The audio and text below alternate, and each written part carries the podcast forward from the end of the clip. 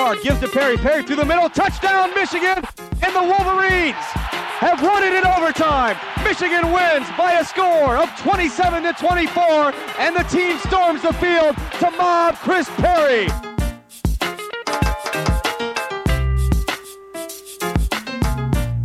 WCBN Sports, 88.3 FM Ann Arbor, WCBN.org. Grabs on to attempt it for the Wolverines. Holds your breath, Ann Arbor, as Navarre gets set. Places down, kick is up. It's long enough. It's good! It's good! Michigan wins the game! Michigan shocks Washington, and the Wolverines are victorious!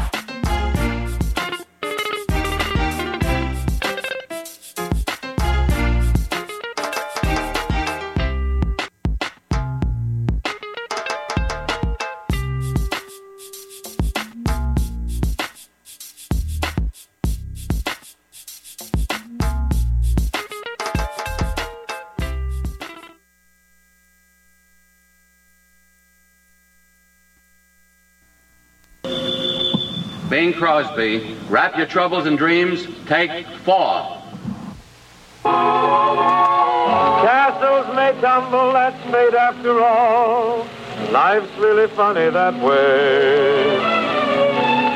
Sang the wrong melody, we'll play it back. See what it sounds like, hey, hey. They cut out eight bars, the dirty bastard. And I didn't know which eight bars he was gonna cut. Why don't somebody tell me these things around here? Holy Christ, I'm going off my nut. Uh, the last bastion of freeform, WCBN FM Ann Arbor. Sounds like a bunch of left-wing hippies to me. Oh, jeez, that mic is on. the mic's on. Oh my God! Turn off the microphone. Well, turn on your radio. Welcome to another edition of Gray Matters, the weekly news and media talk show. My name is Dick Whaley, and Jim might not be here tonight. My phone is suddenly not working. I don't know why. Might be the cold. But uh, yes, polar vortex. Uh, that might end up being a word of the year when it's all said and done. Though this doesn't appear to be uh, lasting too long. Just a couple of uh, couple of days of uh, uh, real challenges out there with the weather. Um, which it's interesting. I wanted to talk to Jim about the, the weather at the uh, Winter Classic because he was uh, in attendance, and that certainly was an interesting event here in Ann Arbor. Though I think they made a big mistake probably with some of the transportation logistics. And I was working New Year's Eve, and there was a profound shortage of cabs for all the Toronto folk. But uh, I found it very interesting that in the in the New York Times the next day, Michigan State's Rose Bowl victory was relegated to the college football page, and the front page story of the sports section was the Winter Classic and the all-time record set for the most people to see a hockey game of all time, 105,000. Uh, kind of Have, uh, have they officially uh, declared it a record? well, it, it certainly set the uh, pro record, and they listed the college uh, Michigan Michigan State game, also held at the Big House a couple of years back, at 103,000. Okay. So it was interesting that it Because there were a certain number of tickets sold. They were the, the league and the Guinness people were uh, Book of World Records. That is, were holding off until I think they do like a photo count. Oh yeah, there probably is that, and there and the other thing that's weird about those records is they count people like people in the press box and ushers and water boys, and in this case, uh, snow Bathroom shovelers, lines. snow shovelers. they probably had to employ a few extra snow well, it was pretty cold. As somebody who sat there through the whole thing, it was pretty damn cold out there. But uh, it really was a very special occasion. Well, and it was almost poetic justice that it ended up in a in a shootout with a with each team get at least getting a point out of the out of the whole yeah, thing. it's kind of the way the Detroit season has gone this year, anyway. But uh, it was a very exciting game, yeah, and uh, a lot too of many shootouts action. for Detroit this year, and they're just Yeah. not winning those shootouts. But given all the injuries they've had, I think they're still in uh, pretty good Speaking shape. Speaking of injuries, uh, I guess at one point I didn't see that, and I was there watching the game. But uh, Patrick Eaves, who actually did uh, some time in the USA uh, training team program, that's you know headquartered here in town, uh, was cross-checked in the face during that game and was taken to U of M hospital during the game. yeah, I, I heard that he was quote not coming back. Right, Um, he did on the play the other night as they played in Dallas. He had a you know brace or a big cage around his uh, jaw there. But why that play hasn't been reviewed by the NHL, who've been doing a much better job, I must say, at protecting their players from serious injuries than certainly football has. Uh, football's just beginning to catch up with that. But uh, why this particular uh, cross check to the face was overlooked for a fine and a suspension, I'm a little bit baffled by. But uh, seeing the images of the game on TV, I think the snow made it look. I mean, t- to sit through the snow is like, wow, you know, I'm sitting in the snow, it's piling up on me. But on TV, it was beautiful. Yeah, and, and it was interesting. I really wanted to see the puck drop on Main Street, but unfortunately, I got a pickup that went to Plymouth, so Ah. I missed out on that historic event. Well, hopefully, Ann Arbor did okay with all the uh, Canadian dollars being spent in town. Yeah, they were uh, courteous, generous. I thought so too. and uh, m- much better behaved than football fans. That's just my comment. Indeed. Just another related sports note. I just wanted to note that over the weekend I read in the New York Times that Johnny Orr, former Michigan basketball coach, passed away. Uh, he left the University of Michigan in a kind of a shocking uh, situation back in 1980 to go coach at Iowa State, and he turned that program around into a kind of a, a home court advantage. He uh, probably, other than John Beilein, in my book, was probably the greatest Michigan basketball coach because he turned the program around in the 70s and made Michigan into a national power uh, in the the uh, sport of basketball. His obituary notes that uh, when he retired from uh, Iowa State in 1994, um, he had a record with the Cyclones of 218 and 200. And at Michigan, he and in Iowa State, he is the career leader in both wins and losses. Uh, I'm sure that John Beilein will eventually surpass him in wins. But I wanted to uh, really praise Johnny Orr for his style of basketball. It was very entertaining. It was very up tempo, a lot of uh, pressing, uh, harassing defense. He always preferred quick quickness over size. And of course, the most famous uh, Johnny Orr game was probably the 1976 finals when Michigan lost to Indiana in the national final game.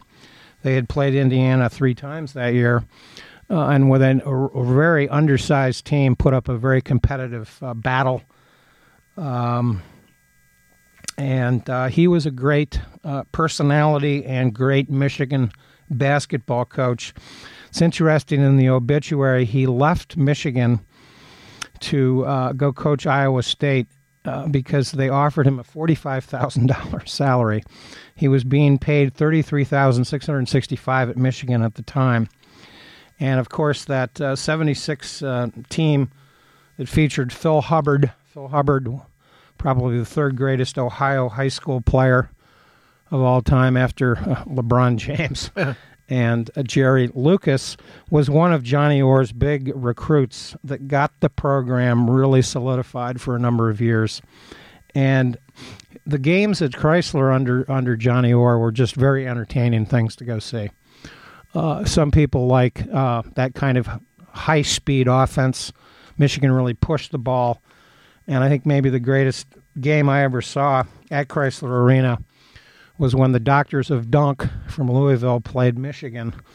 I think it was in 19, the winter of 1977. Maybe it was January of 78, but I think the final score was like 98 to 96 Wow. and there were probably 50 dunks. It was a very entertaining game. So kudos to Johnny Orr. Uh, I was sorry to see him go.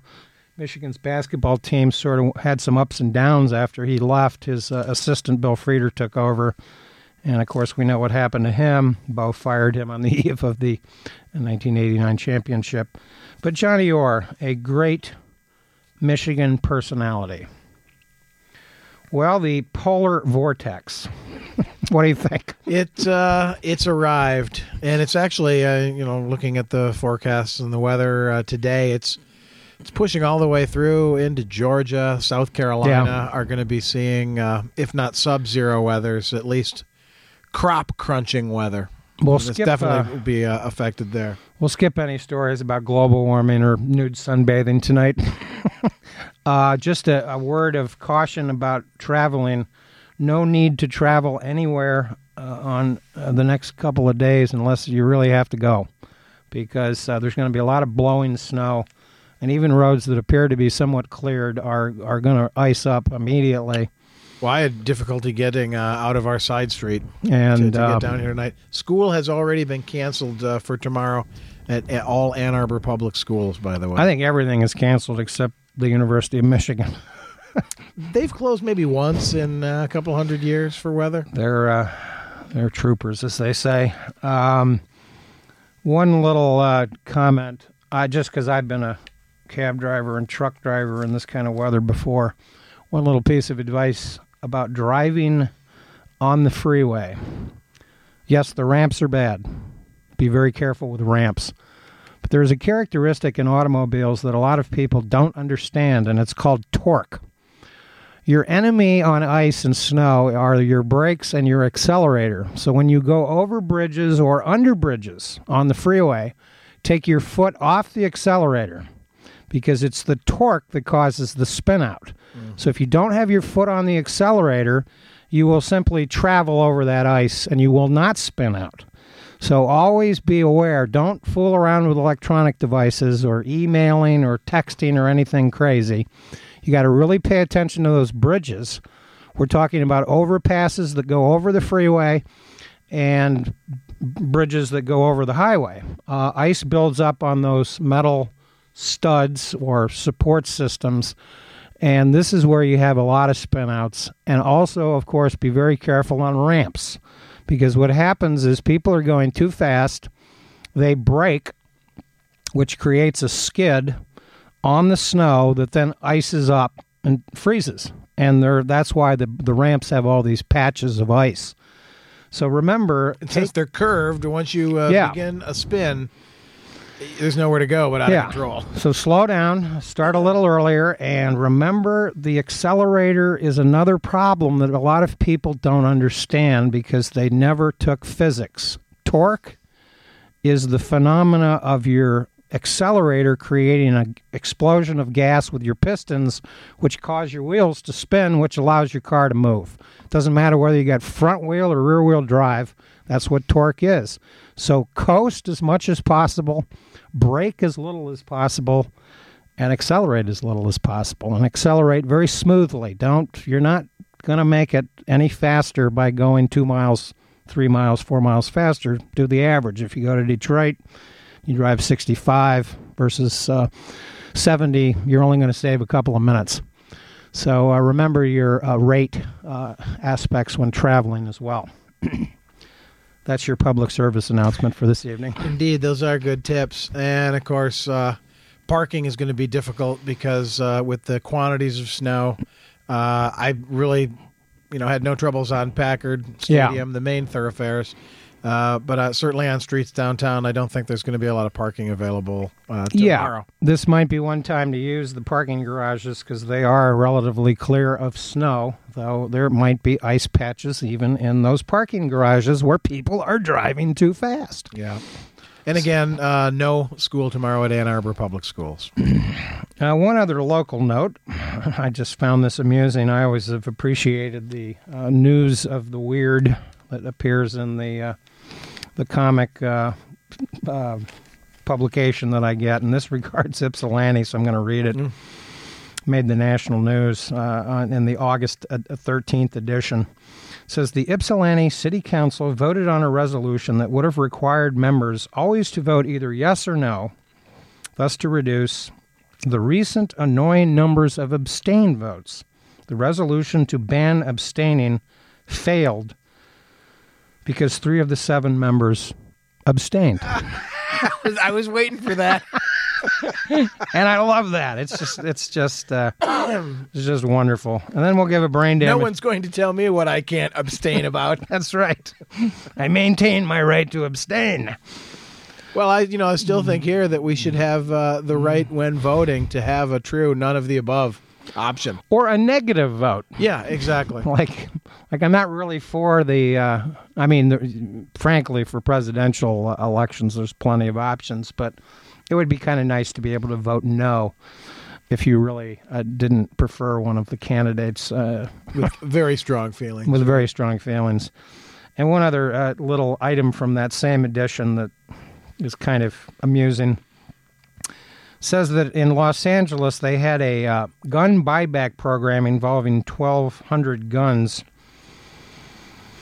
but d- declined to accept a pipe bomb that a man said he wanted to sell. This is not a pipe bomb buyback, Chief Charlie Beck said. Pipe bombs are illegal.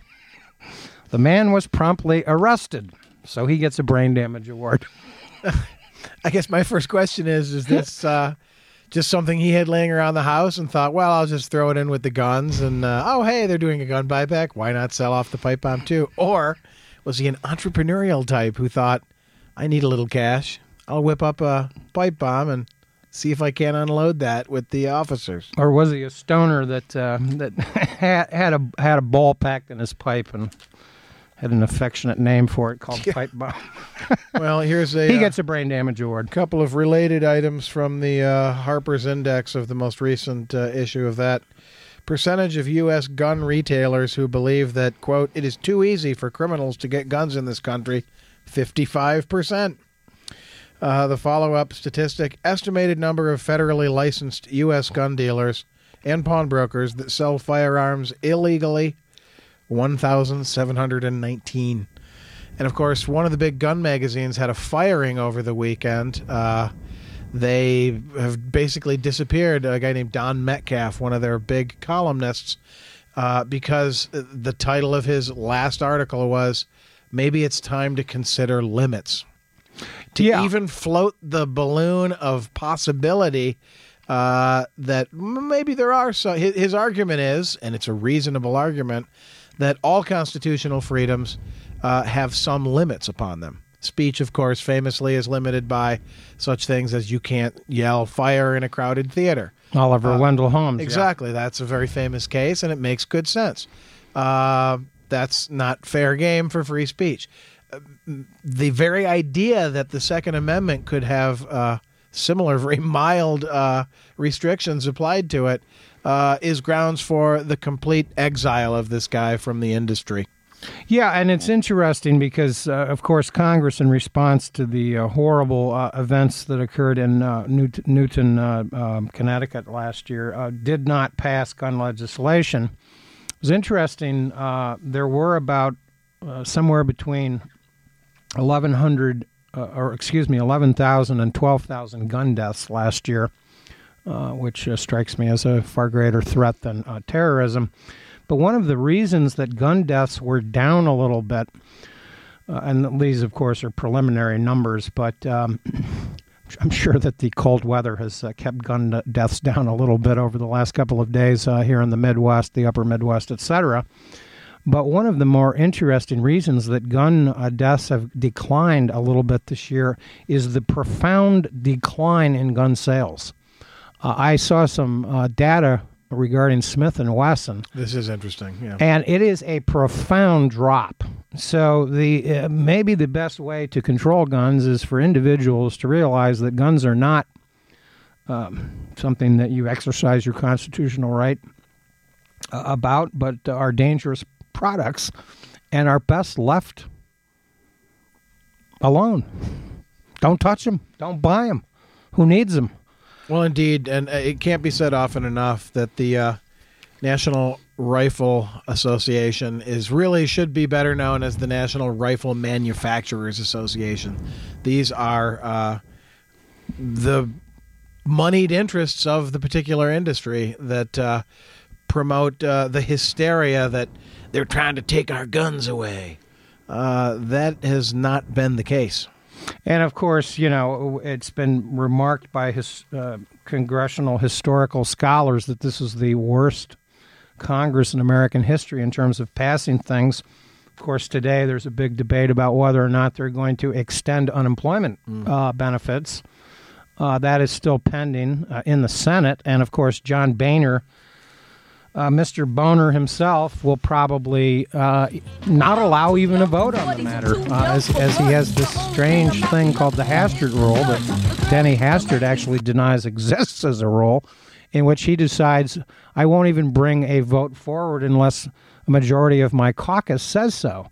So John Boehner uh, uh, needs to change his tune, I think, and start becoming more uh, Speaker of the House oriented and less uh, Chairman of the Republican caucus because um, the you know no farm bill. Right. It it just goes on and on, and you you begin wondering uh, what what Congress is actually doing.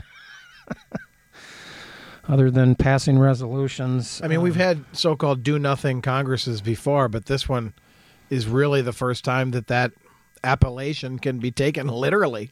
And of course, one of the more interesting, uh, shall we say, public policy debates upcoming this this this whole year, besides all of this uh, nonsense about the budget and continuing resolutions and the debt ceiling and all that stuff. Because let's remember, they've they've used duct tape and masking tape to keep these uh, to keep the government running uh, for the last couple of months.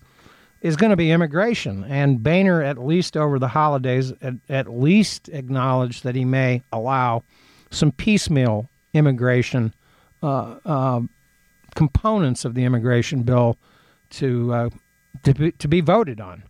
I, you know, foresee this as a major issue in the upcoming congressional elections. But as usual, nothing is happening, and uh, the, the, the, the, the, the denial of extending the unemployment benefits just strikes me as uh, harebrained this time of year. Uh, you know, we, we have people that need to keep their heat on. Um, it's uh, it's sad, and it, it it's well established by mainstream economists that the so-called six billion dollars that they're debating at this point, uh, and Sander Levin, who is the uh, Democratic ranking member of the House Ways and Means Committee in the House of Representatives, has been one of the great leaders on this issue over the past month.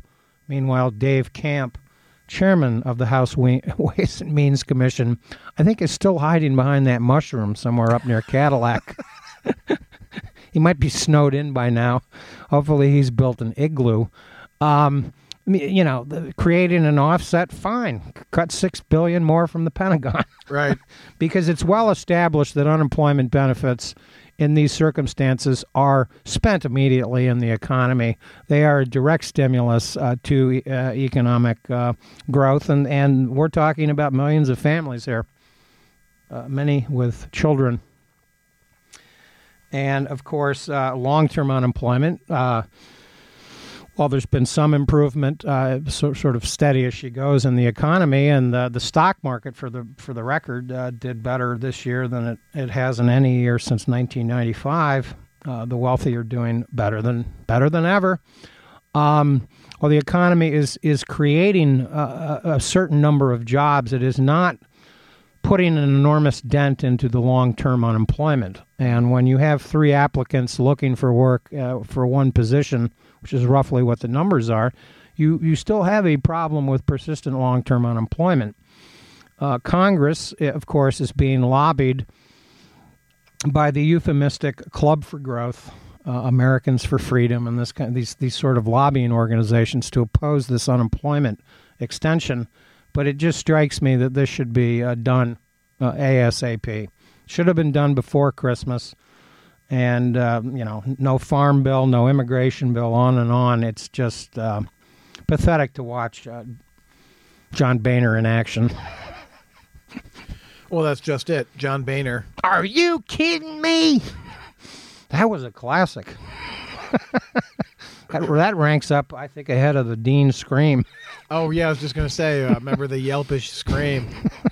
That was in response to his acknowledgement that the, uh, well, that he even is aware of the fact that the Tea Party element of his caucus is out of control. Out to lunch. Uh, a sad development here, and to the extent that it was announced over uh, this weekend that uh, in Iraq there have been 7,818 civilians dead in Iraq uh, this past year, the highest annual death total since 2008. Uh, that, of course, is a situation that's deteriorated uh, thanks to the invasion of Iraq by the United States government. Uh, the neoconservatives back in 2002, 2003 assured that the Ameri- uh, sh- assured the American people that the United States would be remaking the Middle East. And that democracy would uh, flower. Syria, of course, is uh, is is even in a worse situation. Uh, we now have uh, warfare going on in the Central African Republic, the south, the southern Sudan. There is a region of this world that is just um, in flames, and at least we have some rational semblance of, of a coherent policy in, in the negotiations that John Kerry keeps pursuing, both with respect to the destruction of the chemical weapons, negotiations with Iran, and even some renewed attention to the um, Palestinian Israeli question. Uh, this is the correct direction to go.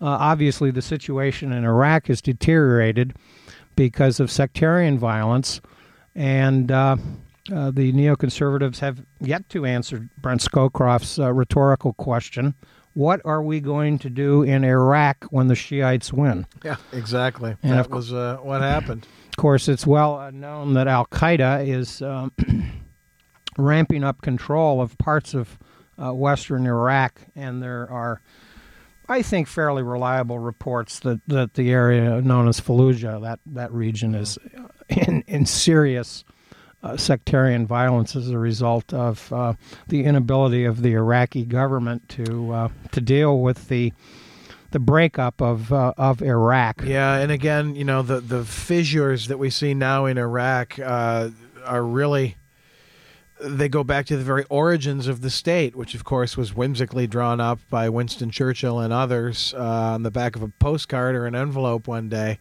But in Iraq, you've got the sort of the the Kurds in the north, the uh, Sunnis in the center, and the Shia in the south, and that's that's the big distribution demographically of the uh, Iraqi peoples, and uh, you know the Kurds were uh, sort of the low men on the polls uh, through the Saddam Hussein era, um, and now it's just basically uh, essentially a free for all.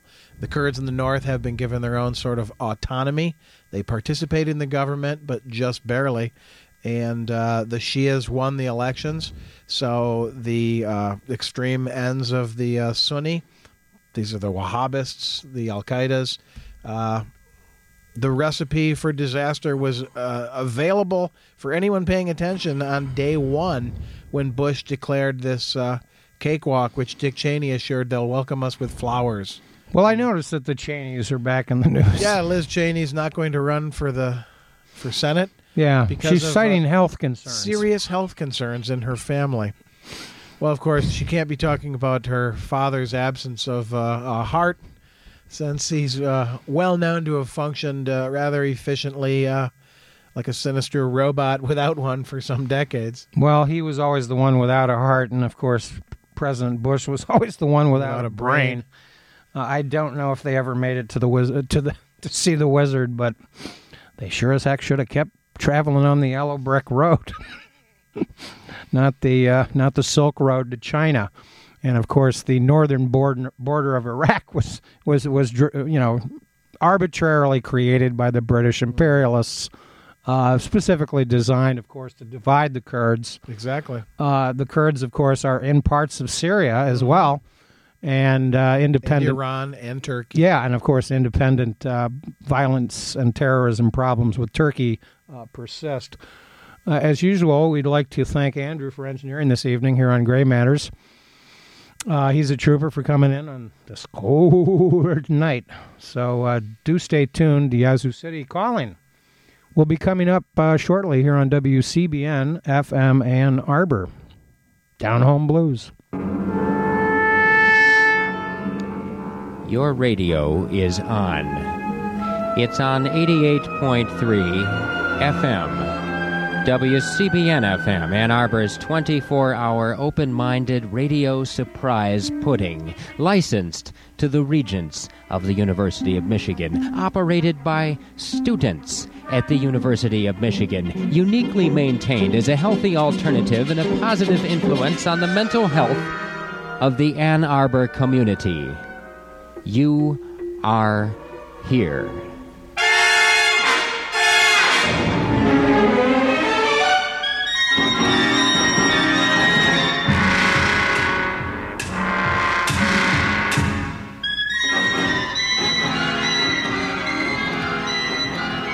Good evening. You're listening to WCBN FM Ann Arbor, and this is Yazoo City Calling, our weekly exploration into early American blues music, broadcasting to you live every Monday night from 7 to 8 p.m. on 88.3 megahertz since 1988.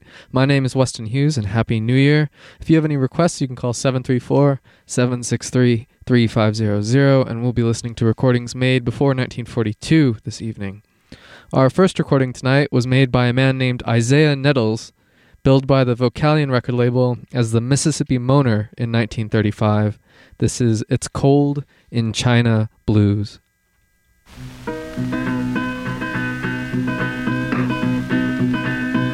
So cold in China, but can't hardly sing. So cold in China, but can't hardly sing. You make me mad till you broke my diamond ring.